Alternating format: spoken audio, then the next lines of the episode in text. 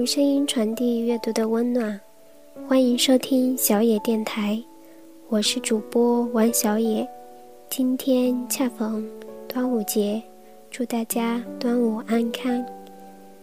我与大家分享的是来自汪曾祺的《端午的鸭蛋》。端午的鸭蛋，汪曾祺。我的家乡是水乡，出鸭。高邮大麻鸭是著名的鸭种，鸭多，鸭蛋也多。高邮人也善于腌鸭蛋。高邮咸鸭蛋于是出了名。我在苏南、浙江，每逢有人问起我的籍贯，回答之后，对方就会肃然起敬。哦，你们那里出咸鸭蛋？上海的卖腌腊的店铺里也卖咸鸭蛋，必用纸条特别标明“高邮咸蛋”。高邮还出双黄鸭蛋，别处鸭蛋有偶有双黄的，但不如高邮的多，可以成批输出。双黄鸭蛋味道其实无特别处，还不就是个鸭蛋，只是切开之后。里面圆圆的两个黄，使人惊奇不已。我对异乡人称道高邮鸭蛋是不大高兴的，好像我们那穷地方就出鸭蛋似的。不过高邮的咸鸭蛋确实是好，我走的地方不少，所食鸭蛋多矣，但和我家乡的完全不能相比。曾经沧海难为水，他乡咸鸭蛋，我实在瞧不上。袁枚的随园食单小菜单，有腌蛋一条。袁子才这个人我不喜欢，他的食单好些菜的做法是听来的，他自己并不会做菜。但是腌蛋这一条，我看后却觉得很亲切，而且。鱼有容焉。文不长，录如下：腌蛋以高油为佳，颜色细而油多。高文端公最喜食之。席间，先夹取以尽客，放盘中。总宜切开带壳，黄白兼用，不可从黄去白，使味不全，油易走散。高邮咸蛋的特点是质细而油多，蛋白柔嫩，不似别处的发干发粉，入口如嚼石灰。油多尤为别处所不及。鸭蛋的吃法，如袁子才所说，带壳切开是一种，那是席间待客的办法。平常食用，一般都是敲破空头，用筷子挖着吃。筷子头一扎下去，吱，红油就冒出来了。高邮咸蛋的黄是通红的。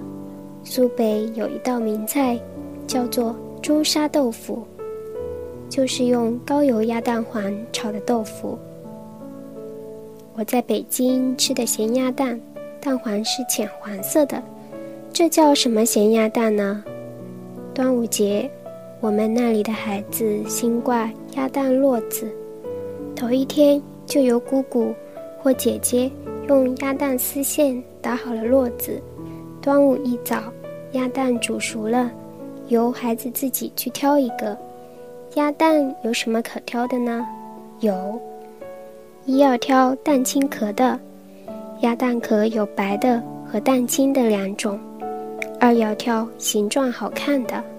别说鸭蛋都是一样的，细看却不同，有的样子蠢，有的秀气。挑好了，装在络子里，挂在大金的纽扣上，这有什么好看呢？然而，它是孩子心爱的事物。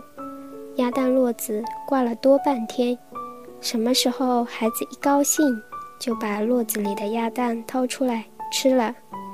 端午的鸭蛋新腌不久，只有一点淡淡的咸味，白嘴吃也可以。孩子吃鸭蛋是很小心的，除了敲去空头，不把蛋壳碰破，蛋黄蛋白吃光了，用清水把鸭蛋里面洗净。晚上捉了萤火虫来，装在蛋壳里，空头的地方糊一层薄膜。